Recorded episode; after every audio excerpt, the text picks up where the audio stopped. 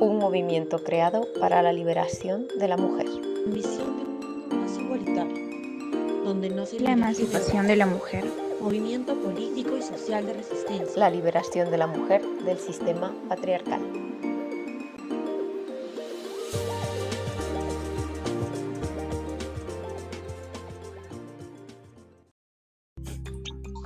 Hola, hola, bienvenida a Rebeldes al Habla, su podcast feminista radical y abolicionista. Hoy estamos de manteles largos, ya que tenemos invitada súper especial, que no solo colabora con el podcast de Hijas de Lilith, sino que además tiene su propio podcast que se llama Mujeres en Serie. Damos paso a nuestra queridísima Carolina. ¡Bravo! Hola, muy buenas. Muchas gracias por la invitación y espero poder estar a la altura de las circunstancias. No, no, no, pero a mí me encantó y además fue muy acertado tu análisis sobre una joven prometedora que, por cierto, recomendamos ampliamente, pero haces un análisis yo creo muy acertado y ves detalles que, que yo, mi ojo no es, no es experto con poder es ver series y películas, ¿no? es un poco chorra ese superpoder. Pues vamos a hablar un poquito de lo que ha salido en la encuesta de Instagram. En la encuesta ganó lo que es eh, la temática de invisibilización y borrado de la mujer. ¿No? Entonces aquí vamos a tener a Carolina pues dándonos algunas opiniones sobre su expertise y pues mira, yo había pensado empezar un poquito con, con el lenguaje, ¿no? El lenguaje ese que nos borra y a la vez nos invisibiliza. O sea, es curioso, ¿no? Porque se pueden hacer las dos cosas al mismo tiempo. Exactamente. Y sí, bueno, tal vez, tal vez voy a adelantar algo de lo que vayas a decir, pero me gustaría que quien piense que la invisibilización en el lenguaje no es importante, que haga una pequeña, pequeña reflexión si es que realmente se puede acordar a qué edad, siendo mujer, comprendió que a veces todos la incluía y a veces todos no la incluía. ¿no? Porque esto es muy importante ya que eh, nosotras no somos empáticas por naturaleza. Prestamos atención al entorno constantemente porque necesitamos leer las señales para estar preparadas para lo que va a pasar, con algo tan sencillo como una palabra, todos. ¿Estamos ahí o no estamos ahí? Nosotras leyendo constantemente lo que pasa a nuestro alrededor. Los niños no necesitan hacer esto porque todos siempre los incluye. Y sé que me estoy adelantando un poquito, pero quería dejarlo dicho de que las personas que están escuchando el podcast piensen en esto y luego vean la importancia, que, lo determinante que va a ser en cada vida, ¿no? Claro, claro, no, no, no, y haces bien en, entre comillas, adelantarte, ¿no? Porque es verdad que eh, para nosotros es difícil saber cuándo nos incluye el genérico masculino, ¿no? Y bueno, es verdad que algunas veces nos incluye y otras no, ¿no?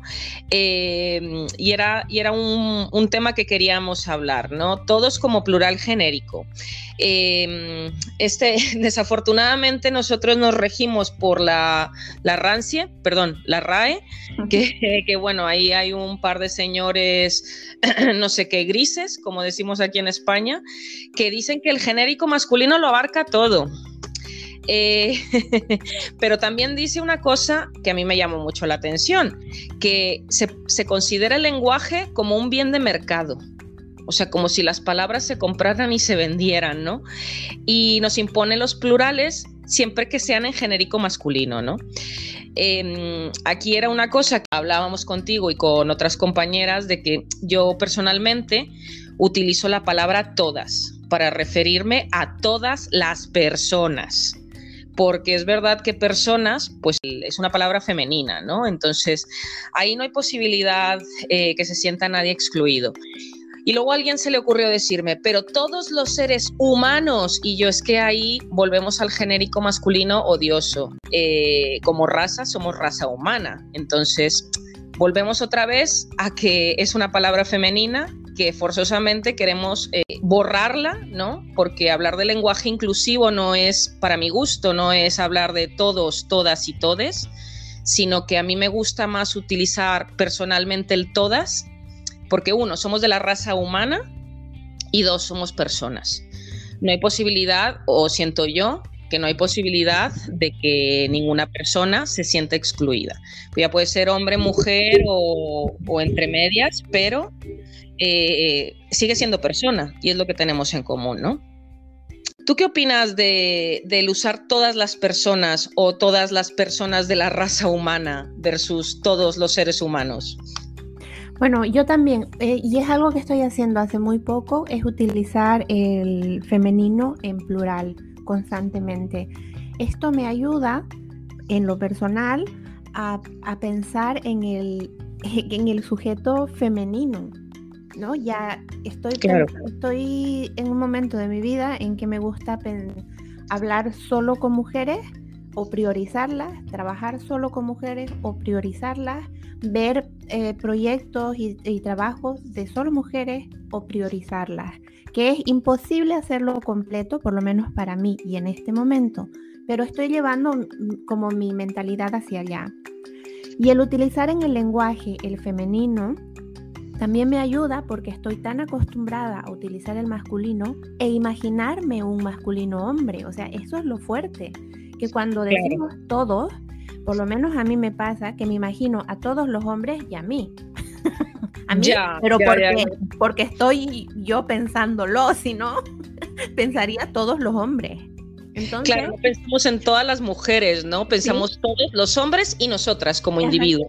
Sí, sí, sí. Entonces, eh, pues lo estoy haciendo mucho o, y se me, me, pasa un montón de veces que termino hablando solo masculino porque es muy fuerte la, la fuerza de la costumbre, pero lo intento para marcar otro camino neuronal en el que realmente las mujeres sean sujetos activos. Claro, y que lo somos, ¿no? Y, ya basta de, de, ser, porque es que tristemente, aunque todas las constituciones o casi todas las constituciones del mundo nos incluyen como sujeto de derecho, Luego, en la práctica, pues más que sujeto somos objeto, ¿no? Eh, y esto se demuestra a través de las diferentes opresiones que sufrimos. Pero bueno, vamos a seguir con el tema del lenguaje, que si nos ponemos a hablar aquí de opresiones, nos da la medianoche. Mira, otro genérico masculino odioso que se utiliza es lo de niños, ¿no? Em, para referirnos a todas las pequeñas personitas estamos usando un genérico masculino. Eh, por ejemplo, yo escuché en algún podcast, ahora me acuerdo cuál, perdonarme, si me acuerdo lo pondré en la descripción, porque todos los podcasts feministas eh, son altamente recomendables. Eh, y en este podcast se hablaba de que había una profesora que decía, adentro todos los niños, como que mm, pasar al salón, ¿no? Y había una niña, entre comillas, rebelde, que preguntó que si las incluía a ellas. Y la profesora dijo con cara de hastío, Claro, niños es decir, niños y niñas. Curiosamente, ese día más tarde, ¿no? Eh, comentó nuevamente esta profesora. Todos los niños que quieran pueden apuntarse al equipo de fútbol. Nuevamente nuestra pequeña heroína, porque es que no tiene otro nombre, comentó, y aquí también nos incluye. Y la profesora dijo nuevamente con cara de hastío, no, eso aplica solo para los niños, no para las niñas. En fin, em, yo aquí veo una incoherencia que se cuenta sola, no hace falta repetirlo porque es que... ¿Tú cómo crees que podemos evitar este masculino genérico rancio? Bueno, yo no soy una experta en lengua, pero creo que se puede evitar utilizando otro tipo de palabras que son más neutras en vez de eh, inventarnos bueno, y también nos podemos inventar lo de la E, lo dejaremos para otro día, por lo menos yo no me quiero meter ahí, pero en vez de utilizar este tipo de cosas, es lo que dice. Ah, pues si, si seres humanos sigue siendo masculino, personas, ¿no? o sea, cosas que, que, puedan hacer que todos estemos incluidos. Mira, ya, ahí, todos. Hablando hace dos minutos que intento hablar en femenino, voy y toda la chancla, ¿no? Bueno, bueno, esta es la muestra de que no tenemos que ser tan duras con nosotras mismas, porque es que tenemos tan enraizado el patriarcado y la rancia, digo, la RAE.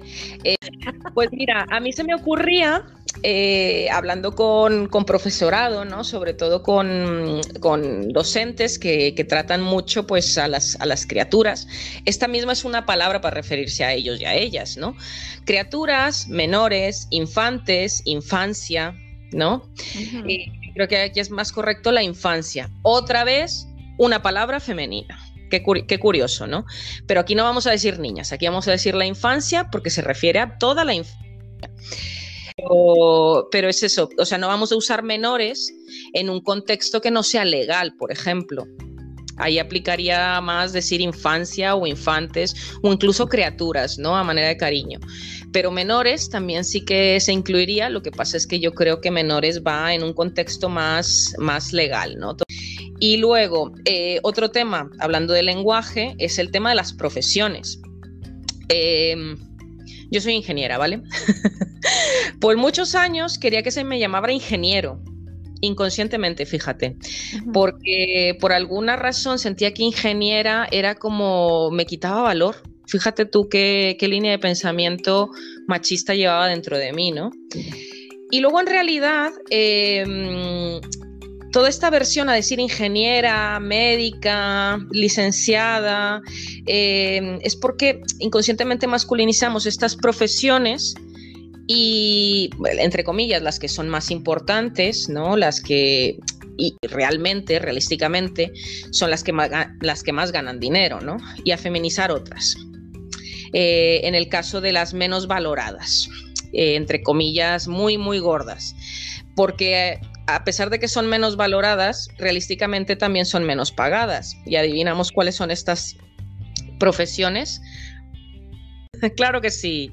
Como, eh, vaya, aparentemente son inferiores, pero sin estas tareas cubiertas, a los hombres, a todos, y a las mujeres, algunas privilegiadas, les costaría más destacar en sociedad, más en el terreno profesional, ¿no? Eh, alguna vez he visto en aplicaciones y páginas donde se busca trabajo que se solicita limpiadora, cocinera, enfermera, niñera, y en cambio en profesiones mejor pagadas y socialmente más importantes, otra vez entre comillas, eh, se pone en el anuncio. Se solicita arquitecto, médico, administrativo barra A. ni siquiera administrativo administrativa, ¿no? O personas eh, que ejerzan la administración, ¿no? Que sería lo más correcto. Entonces se tiende a, masculinizar esto. Y, ponte a eh, pensar también que cuando la palabra cuando en el campo femenino, entre comillas, de lo que estás diciendo en este trabajo, empiezan a involucrarse hombres, entonces para autodefinirse no utilizan el masculino. Te pongo el ejemplo de la cocinera. Un hombre no es cocinero, es chef. Efectivamente. lo mismo con, este, con, con, el resto, ¿no? O sea, ya no son... Eh, no es solamente el hecho de que lo menosprecian, sino que cuando entran al trabajo, porque realmente es interesante como cualquier otro trabajo, entonces necesitan darse un puesto más y se cambian el nombre. Sí, o como enfermeras y en vez de decir enfermeros, muchas veces dicen profesionales de la salud. Exacto. Y es como...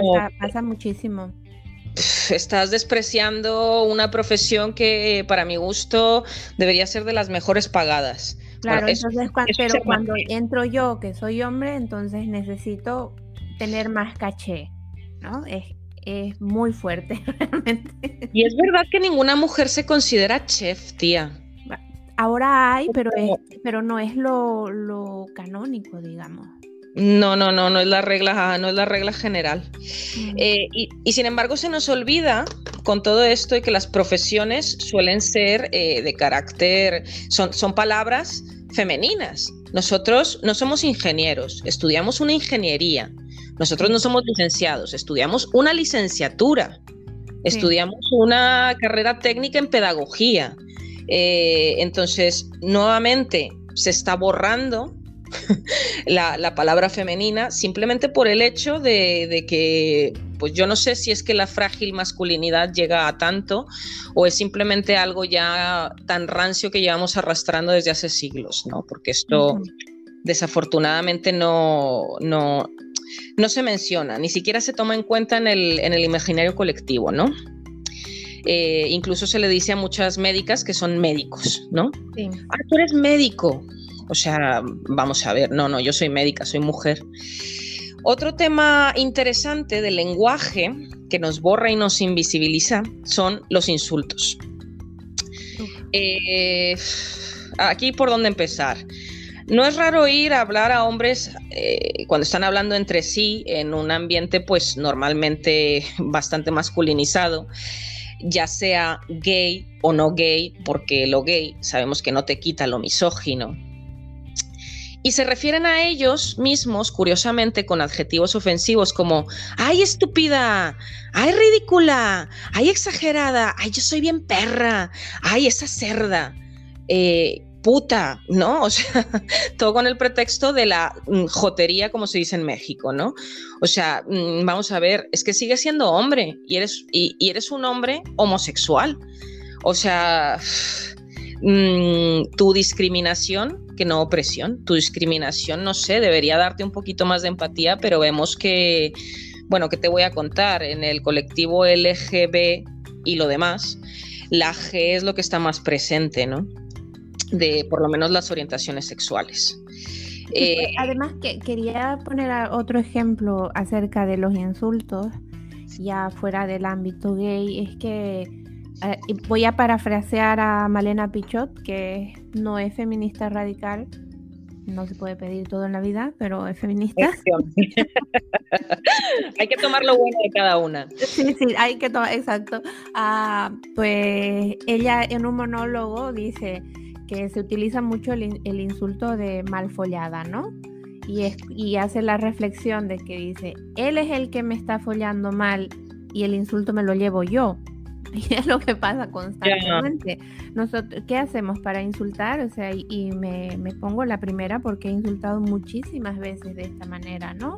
Hija de puta. Y como que, ¿por qué voy a insultar a la madre si estoy enfadada con una persona? Eh, la madre no tiene nada que ver, pero está tan presente que, se hace la, constantemente, ¿no? El, insultar a la, a, la, a la, madre que, que no ha tenido ningún mm, nada que ver en el problema, por decirlo así, ¿no? Lo único que ha hecho es parirte y cuidarte, madre mía. Qué mala es.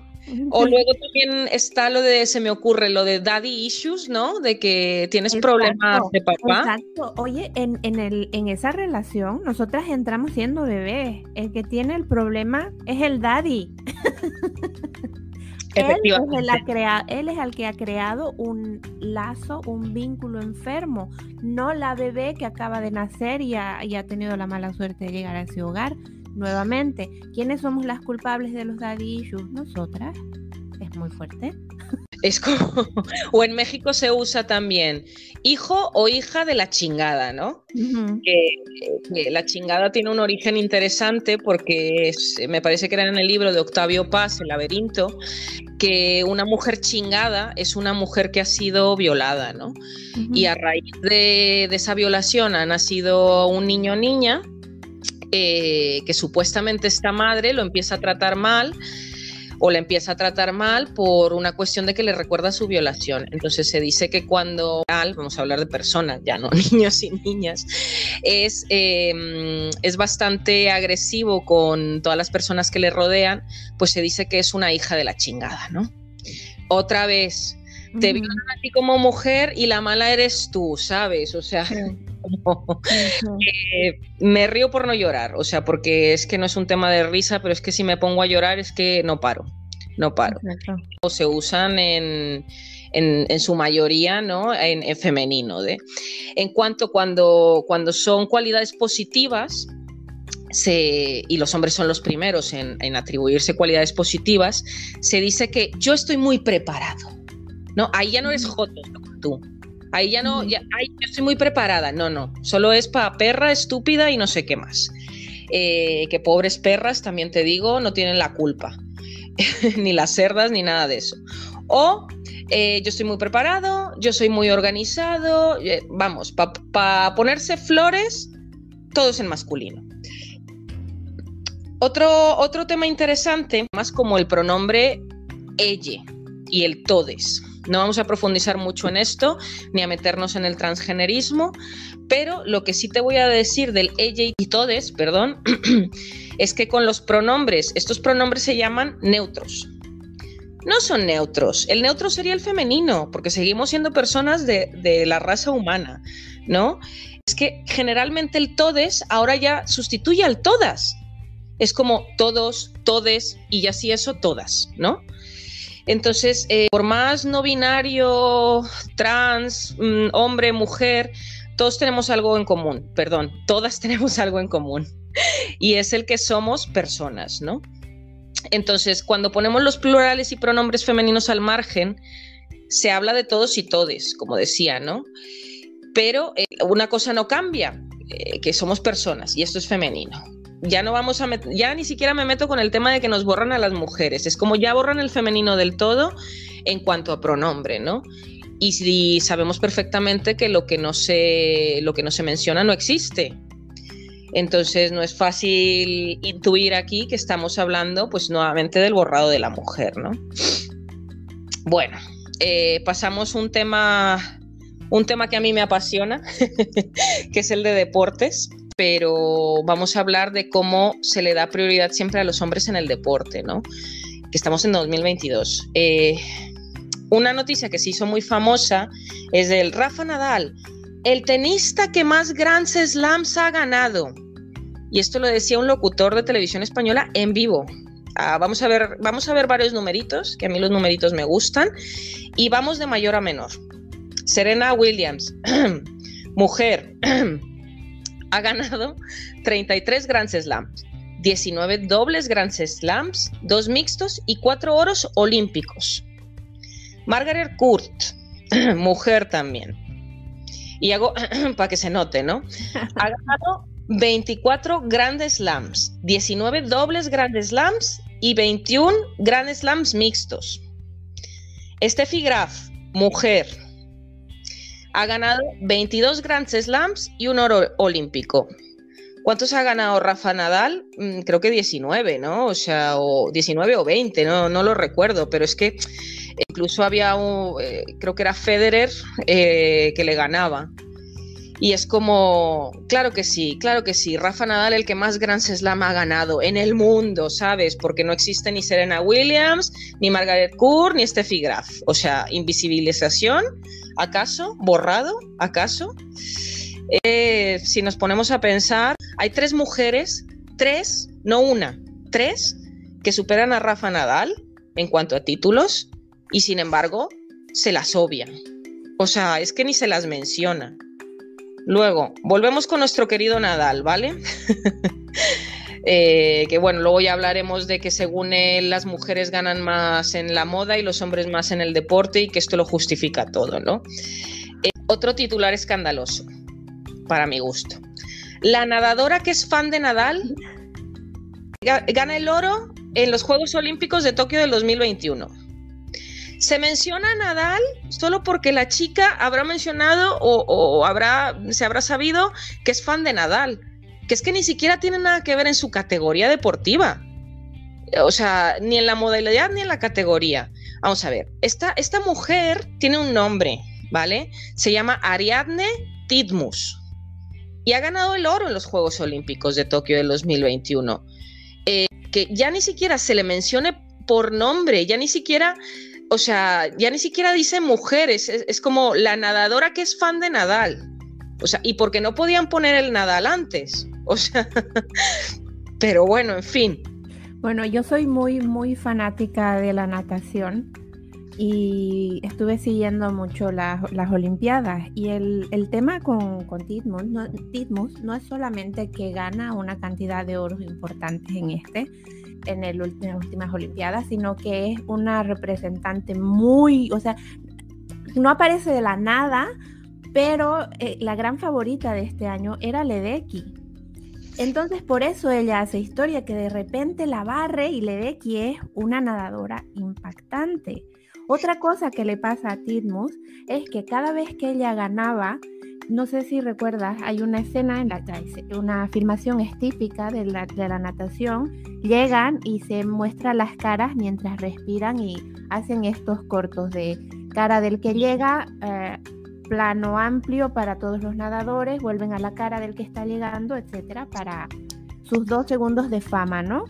Pues cada vez que Titmus ganaba, le daban 30, ya ni el segundo de fama, porque se iban directamente a enfocar a su entrenador festejando. Madre mía. Yo me, quería jalar los pelos porque en todas las, en las noticias, estas cortitas de las Olimpiadas, tweets y demás, quien salía primero era el entrenador cuando Titmus estaba haciendo historia, ¿no? De todas, de, todas las medallas que gana y demás. Y a mí me, daba tanta bronca porque decía, encima de que solamente va a tener estos dos segundos de gloria, porque a las mujeres no, creamos tanto impacto en la natación.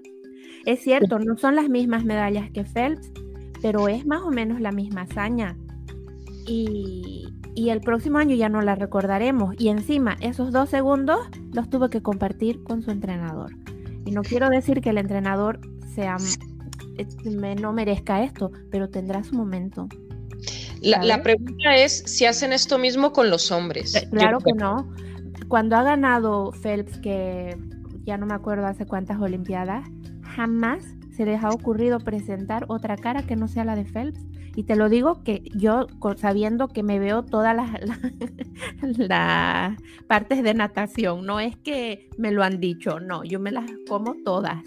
Y sé que nunca han presentado otra cara que no sea la de Phelps.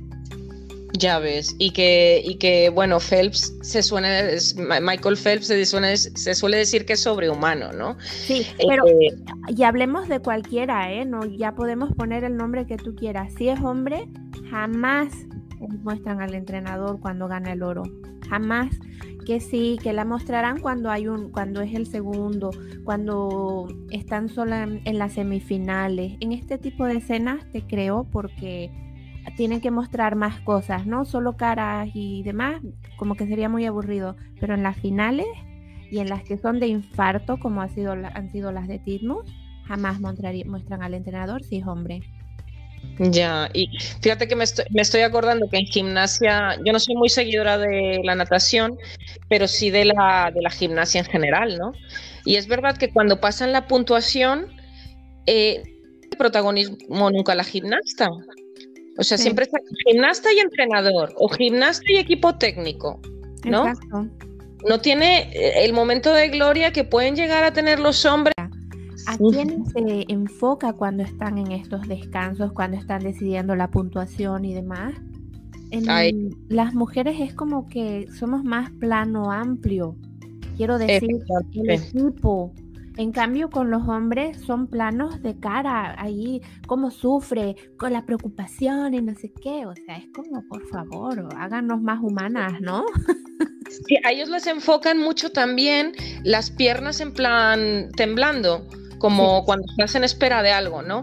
A la, mujer no, ni siquiera le llegan a enfocar los pies porque como es un plano amplio y tiene que salir el entrenador, pues esto no se ve, ¿no? Entonces, más borrado. Venga, claro que sí. bueno, vamos al, famoso fútbol, que mira, que a mí me gusta poco, pero ahora que hay más participación femenina, creo que me va, me va gustando más, ¿no? Mira, y esta noticia además fue, fue famosa, ¿no? Eh, la española que ganó el balón de oro en 2021. Reza el titular.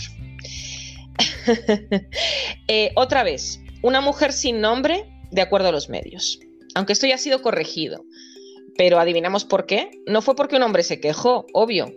Eh, hubo colectivas como la tarjeta morada, que, que, claro, montó la de Cristo como para no montarla, ¿sabes? Y no deja de ser indignante. Esta mujer también tiene nombre, fíjate. Qué sorpresa, Alexia Putellas. Y aunque esta noticia se, se corrigió, en los encabezados de varios medios la comparan con un hombre que ganó este mismo galardón hace 61 años. 61, por favor, o sea, en serio. Están tan, ridículos haciendo estas cosas. Es como que, como, como cuando alguien viene y te, te da una buena noticia y tú no tienes nada que decir y tienes que recordar al vecino del primo de un amigo que también tiene una cosa buena, es como una envidia tan profunda el no poder celebrarle solamente a ella, ¿no? Me parece patético. No, pero en las desgracias también, porque me acuerdo que en una plática de, unos, de unos compañeros de, mi pareja estaba, pues, eh, una de ellas, no voy a decir su nombre, diciendo que pues estaba asustada porque no habían pagado la hipoteca y le podían quitar la casa con dos hijos que tiene ella.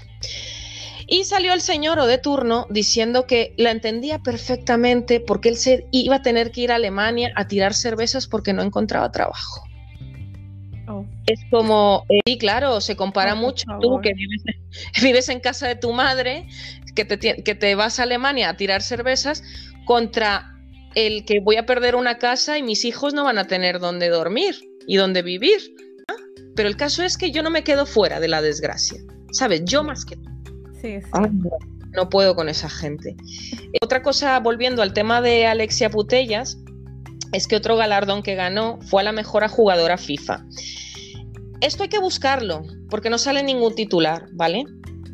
Y algún, en, las redes, es que es una diosa, Alexia, eh, en algunas redes dice, pues ya ganaste todos los galardones del hombre, ¿qué más quieres? Y contesta ella, pues ganar tanto como ellos. ¿Sabes? Entonces, eh, otra cosa, otra futbolista que no se le mencionó su nombre casi, no sé si te acuerdas, un fatídico 8M, y digo fatídico porque en vez de celebrarse el 8M eh, como, como tal, como una fecha reivindicativa de nuestros derechos, se le ocurre al señor Maradona morirse. Vale.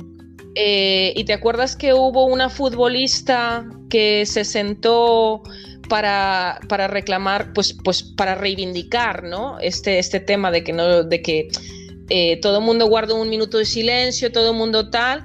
Dijo, mira, yo paso, me siento y doy la espalda, porque es que no voy a, no voy a guardar un minuto de silencio por un violador. Sí. Eh, pues esta, esta mujer también tiene nombre, pero nunca se le mencionó. ¿Vale? Es, es Paula da Pena. Eh, entonces eh, hay que mencionarla también, hay que, hay que decir su nombre bien alto, además es una de las grandes luchadoras ahora mismo por el juego justo en el deporte de las mujeres. Y, que si, si, no se nos nombra es como si no existiéramos, o sea, es como solo se nos menciona para lo malo. Eh, Black Lives Matter, perdón mi inglés de, de Carabanchel, es tiene una frase reivindicativa muy importante, que es digan sus nombres. ¿Sabes? Eh, porque esto no se lleva a los feminicidios. Bueno, porque matemáticamente, bueno, es, imposible eh, decir y recordar los nombres de más de mil asesinadas. Es que, pero aún así, sabemos que son personas y que tienen sus nombres. No hay que decirlos todos, pero eh, ya vale de ser un colectivo para unas cosas, que somos el 52% de la población. Eh, pero en fin, que ya, ya me indigné, ya me indigné yo sola. Bueno, si, si quieres indignarte un poquito más, te recuerdo una noticia de, no, no, no está muy relacionado, pero, pero ya que estamos en deporte, en las Olimpiadas de Japón pues la, federación, ay, perdón, el equipo escandinavo se, negó a utilizar bikini en balonmano. Ah, sí. y las multaron. Las multaron con toda la cara porque, porque no iban en bikini. Cuando tú me dirás, eh, si, estamos hablando de ah, equipamiento deportivo, las cosas van evolucionando. Vuelvo a la natación, que es de lo único que sé pues los bañadores han cambiado a lo largo de los años y cuando se ha encontrado un bañador que como que era demasiado tecnológico y no sé qué, pues se ha retrocedido, pero no los han multado. Ha habido un, es un bañador que no sé si tú lo has visto, es casi un traje de neopreno. No es tan grueso, pero es como de cuerpo entero. Lo llevaban los hombres también hace dos Olimpiadas. Y luego la, la federación decidió que ese traje era como daba demasiada ventaja y lo prohibieron, pero no se ha ido a multar a la gente que lo utilizó. Entonces, si de repente van las chicas en bikini y hacen un cambio en su vestimenta, no, que no está afectando para nada el desempeño, ¿por qué la federación decide eh, multarlas? Es algo demasiado bestia que no se puede entender que suceda en 2021. Yo, yo lo entiendo como, pero ¿cómo te atreves a no sexualizarte? Exacto. ¿Cómo te atreves? Te no, vamos a- no vamos a poder vender las imágenes de tu culo. Es que es como, ¿cómo se te ocurre no enseñarnos tu cuerpo si para eso Exacto. estás? Exacto. Madre mía, madre mía. Bueno, parece que lo apelaron estas, estas jugadoras. Otro, otro tema, eh, volviendo al deporte, es el techo de cristal en los deportes.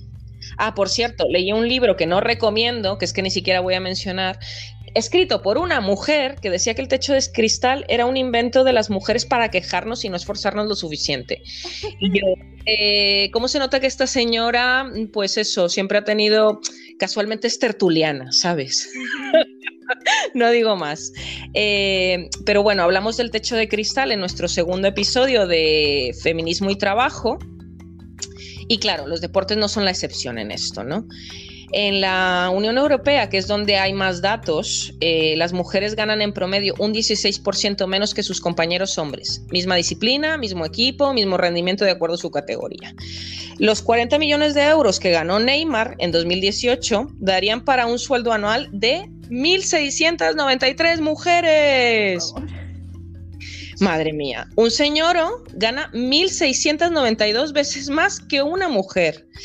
Eh, otro ejemplo donde hay todavía más diferencia.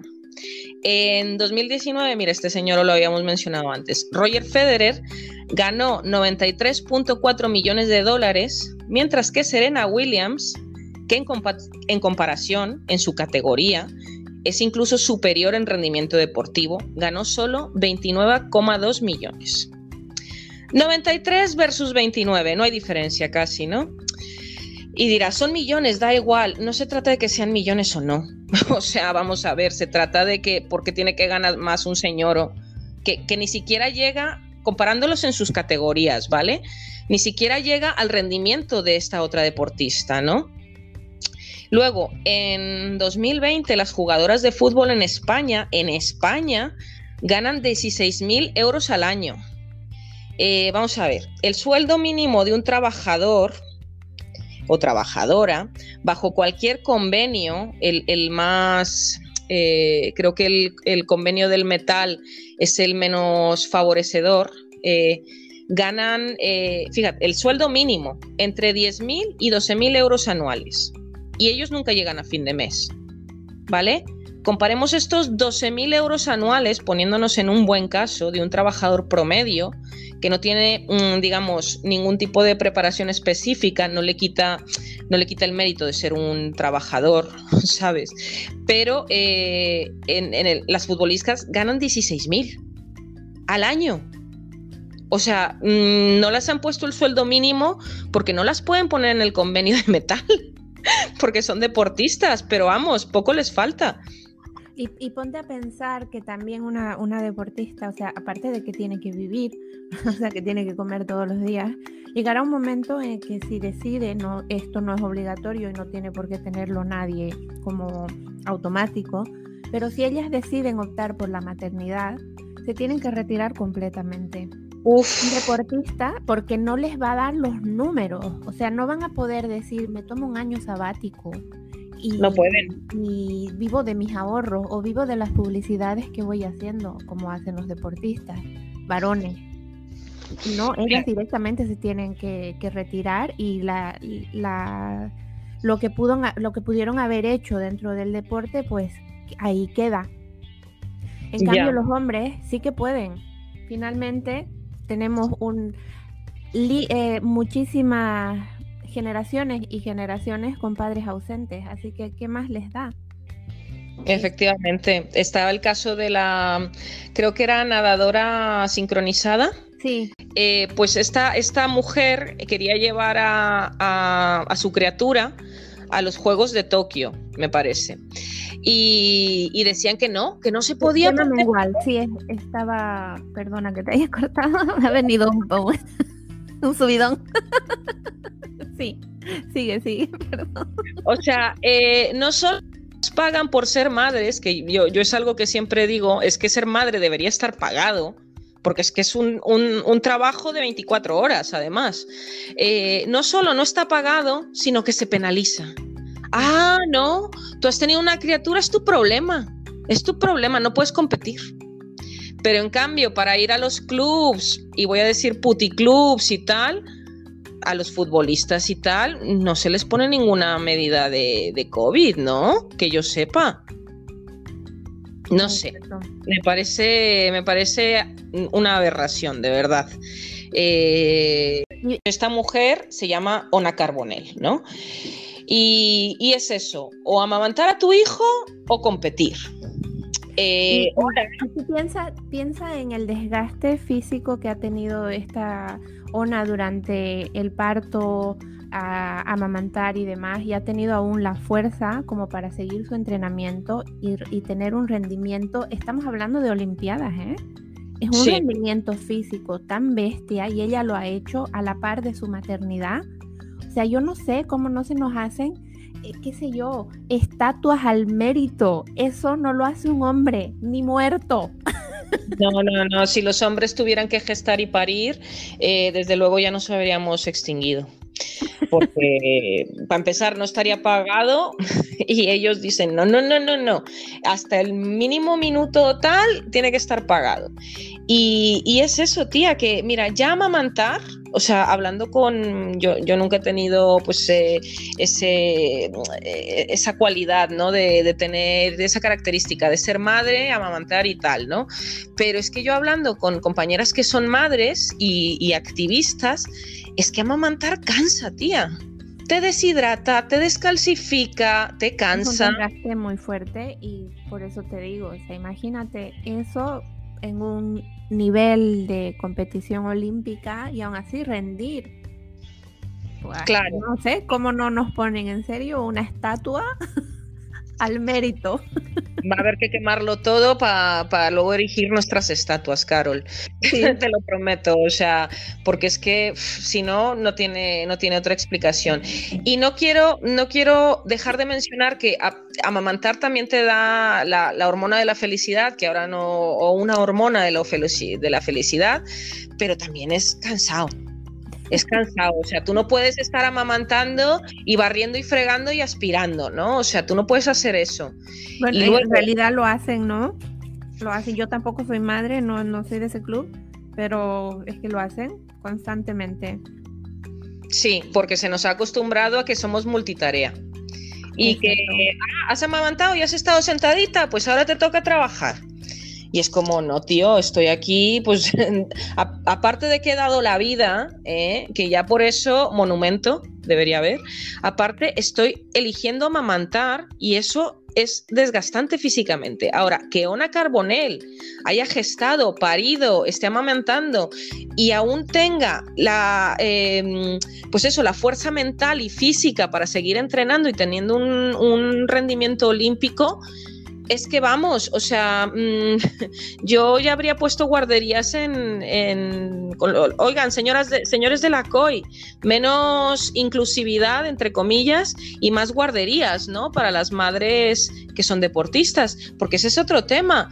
Eh, parece que una mujer es madre y ya se le tiene que olvidar todo lo que no sea ser madre y trabajo doméstico. Entonces, pero ¿por qué es esto? ¿En realidad es porque eh, es nuestra decisión? Yo creo que no. Yo creo que no se están poniendo los medios para que sigamos, a pesar de ser madres, seguir siendo eh, personas, porque lo somos, pero personas de, voy a decir, de utilidad. Esto no sé si es la palabra correcta, pero personas que todavía participan en los espacios públicos, quiero decir, ¿no? Porque es que me topo mucho, sobre todo en el deporte que yo hago, que es el roller derby, que no me cansaré de promocionarlo nunca, eh, te quedas embarazada y, ah, ya no puedes entrenar. ¿Me puedes explicar por qué coño no puede entrenar si es su decisión? Es que se puede caer y, y, ella es tonta. Ella, ella no sabe de qué va el deporte, ¿sabes? O sea, luego ya si eres madre, no, no, no, olvídate. No puedes, no puedes compaginar el, el llevar a tu criatura a los entrenamientos cuando se supone que es un deporte inclusivo, no sé qué, no sé cuántos. Bueno, parece que inclusivo para todo el mundo, menos para las mujeres que pensamos diferente y para las mujeres que son madres. Entonces yo lo dejo ahí. Ya vendrán a por mí, pero me da igual. ya, ya, ya han ido a por mí todo lo y aquí, y aquí sigo. O sea que otro tema en el deporte, y no menos importante, eh, son las condiciones laborales a las que estamos sometidas. Un ejemplo claro es el de Ona Carbonell, ¿no? Que, bueno, ya el que, el que, te, el que te pongan que si o, o amamantas o compites ya me parece aberración. No solamente es en sueldo, eh, en el caso de muchos equipos femeninos de fútbol, las obligan a realizar sus entrenamientos con equipaciones ya viejas y usadas, normalmente las que sus compañeros ya utilizaron durante un par de años, mientras a sus compañeros les ceden lo de mayor calidad, lo nuevo, eh, lo mejor, ¿no? Los mejores balones, las mejores canchas, etc. Luego, el fútbol femenino sufre y está sufriendo de múltiples despidos y más cuando ellas hablan y exigen que se mejoren estas condiciones. Mm, ¿A qué me suena esto? Luego, prohibiciones a entrenar ciertos días que ya estaban previamente acordados, pero que es para ceder a sus compañeros entrenamientos que no se planificaron, porque claro, como ya viene la copa, ¿sabes? Pues tienen que ceder su horario de entrenamiento. Bueno, y nos falta mencionar al señor violador asqueroso de Carlos Santito. Bueno, este caso no nos es extraño, pero para la que no lo sepa, comentó en un chat de WhatsApp por audio que habría que hacer una pues como la de Adrandina, tío. Nos falta ir y que cojamos a una, pero que sea mayor de edad para no meternos en Haris y cargárnosla ahí todos juntos. Eso es lo que realmente une a un staff y a un equipo. Mira a los de Arandina, iban directos al ascenso. Venga, chavales, buen domingo. El caso de Arandina, para el que no lo sepa, fue una violación grupal de parte de futbolistas a una menor, que supuestamente consintió. Vamos a ver, una menor no puede consentir. No me extrañaría que un día de estos nos levantemos con ganas de asesinarlos a todos. Eh, luego nos dicen que somos violentitas y digo yo, ¿y cómo no vamos a hacerlo? La pregunta es, ¿cómo seguimos no siendo violentas? porque somos muy majas, por eso. Agradezcan a la terapia. Ya, total, o sea, y luego encima tomamos terapia nosotras las víctimas, ¿no? O sea, en plan de, deberían estarla tomando los abusadores, pero bueno. Eh, vamos a correr un estúpido velo en cuanto a deportes, porque es que si no, no acabamos y vamos a hablar del colectivo LGB y todo el abecedario. ¿Vale? Yo solo coincido obviamente con el LGBI. Ya el T, T, T, Q, A, eh, X, Y, Z, double surround, ya eso ya es como, mm, bueno, vale. Em, a pesar de que la L es la primera en este colectivo, L es de lesbianas, para el que no lo sepa, eh, a pesar de que es la primera letra, que tanto se ha distorsionado sus objetivos, es la que menos se ve. Porque mm, era lo que comentaba mm, hace un ratito, ¿no? La, en el LGB está más presente la G que otra cosa. Em, voy a poner un ejemplo muy sencillo. Fue una mujer lesbiana la que inició el movimiento de Stonewall. No, no Marsha P. Johnson, no. Sino Storm de la se la llevaron presa después de los primeros disturbios y, le gritó a su, a su colectivo, ¿no? Los LGBIT demás. Pero es que no vais a hacer nada y se la llevaron presa. Esto eh, movió, removió algunas conciencias y luego ya eh, se le atribuyó eh, a Marsha P. Johnson el haber iniciado este movimiento, pero no, no, fue Storm de la Verí. Luego, en cualquier otro curso o taller de que se habla de diversidad, poco nada se menciona a las mujeres lesbianas y bisexuales. Se habla mucho de homofobia, que, aunque incluye a la mujer homosexual, por la misma influencia del patriarcado, cuando se dice homosexual, se piensa primero en el hombre homosexual. Esto es inevitable, porque homo, además de ser lo mismo, también significa hombre, ¿no? Entonces, se habla mucho de, homofobia, se habla mucho de transfobia, siempre sea las mujeres trans, por supuesto, a los hombres trans ni se les menciona. Pero la lesbofobia es como, no, no, ya viene incluida en la homofobia. Y yo, mmm, sí, pero no, hay que mencionarlo. Es como el genérico masculino, ¿no? Homosexual sigue siendo un genérico masculino, o sea, hay que decir homosexuales y lesbianas. Eh, si queremos ser correctos e inclusivos, ¿no? Luego, en las marchas LGBI y todo lo demás, los que van al frente, los que hablan, a los que se les escucha, a los que ocupan más el espacio público, siempre son los hombres. Los que salen en las carrozas bailando y dirigiendo la marcha, por lo menos la parte protagónica, la que luce, son ellos, ¿no? Y por supuesto no debemos olvidar que la mujer lesbiana tiene un doble rasero, el de la opresión de ser mujer y el de la discriminación por ser lesbiana o bisexual. Es más común y aceptado, y aquí, aquí va a haber algún Manolo que nos diga que no es cierto, pero mm, eh, desde luego este chat no es para Manolos, ¿vale? Así que si eres un Manolo, eh, que si quieres bolsa y que te pongas a escuchar, yo qué sé, otra cosa. es más común y aceptado socialmente que un hombre salga del closet, ¿eh? eh y más aceptado, ¿no? O sea, es como, sobre todo las madres, es como las primeras, por supuesto, las mujeres son las que acogen a sus hijos homosexuales, ¿no? Ay, pobrecito mío, tal, no sé qué, no sé cuántos. En cambio, eh, que una mujer salga del closet es más complicado, porque no tiene eh, los apoyos sociales, ¿no? Eh, así como en entornos laborales y sociales, las mujeres no somos tan abiertas en cuanto a nuestra orientación sexual, ¿no? Eh, no porque le importe a nadie, porque es que no debería importar, pero es que los hombres dicen abiertamente que son gays y no es que se les aplauda, porque todavía hay homofobia, ¿vale?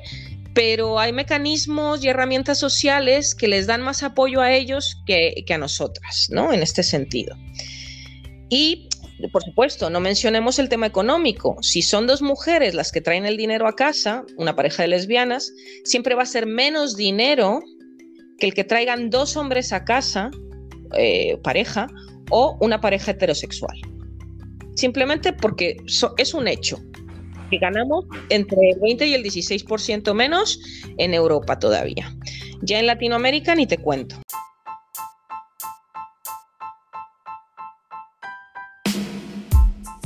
Bueno, esta ha sido la primera parte de este episodio. Deben mantenerse muy atentas el siguiente mes Ahí estaremos subiendo la segunda parte.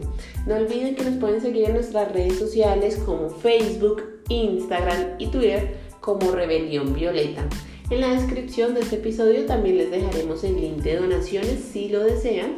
No olviden que nosotras brindamos ayuda psicológica a mujeres víctimas de cualquier violencia machista impartida por mujeres profesionales y feministas. Así que un abrazo muy sororo, las esperamos por allá.